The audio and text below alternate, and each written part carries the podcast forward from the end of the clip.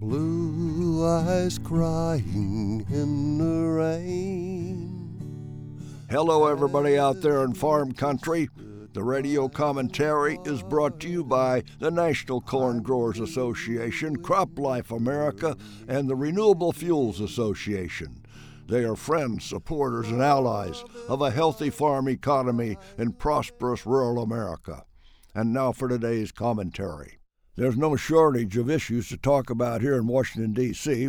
President Trump and the Republican Party are adamant that the FBI and the Justice Department acted in a very unfair and perhaps illegal way in trying to make sure President Trump would not get elected in 2016.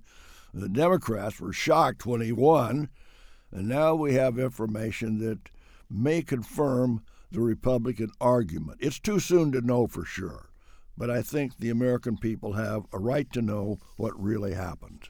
So just stay tuned. We have another serious question that needs to be answered. First, we haven't funded the federal government through this year. We have no budget for next year. Stopgap spending bills are not the answer.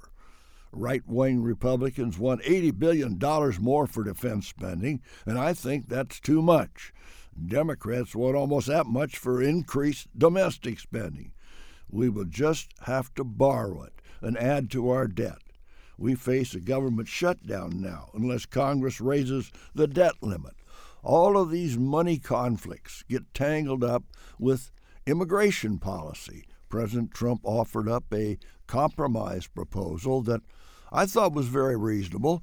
The proposal offers a pathway to citizenship for dreamers that were brought to the United States by their parents as children.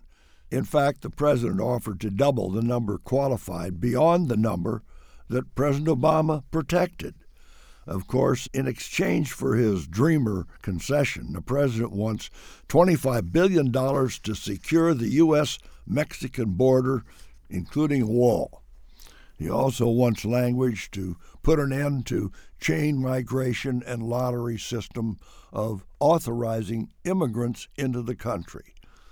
I found it interesting that when President Trump offered his compromise, the Washington Post newspaper, not a supporter of Trump, wrote in their lead editorial that Trump's offer was generous and should be accepted.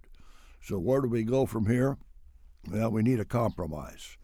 All of this political conflict and budget uncertainty has made it impossible to move ahead with a new farm bill. We need the spending bill to find out how much money that we have to spend. There's never a dull moment in this town.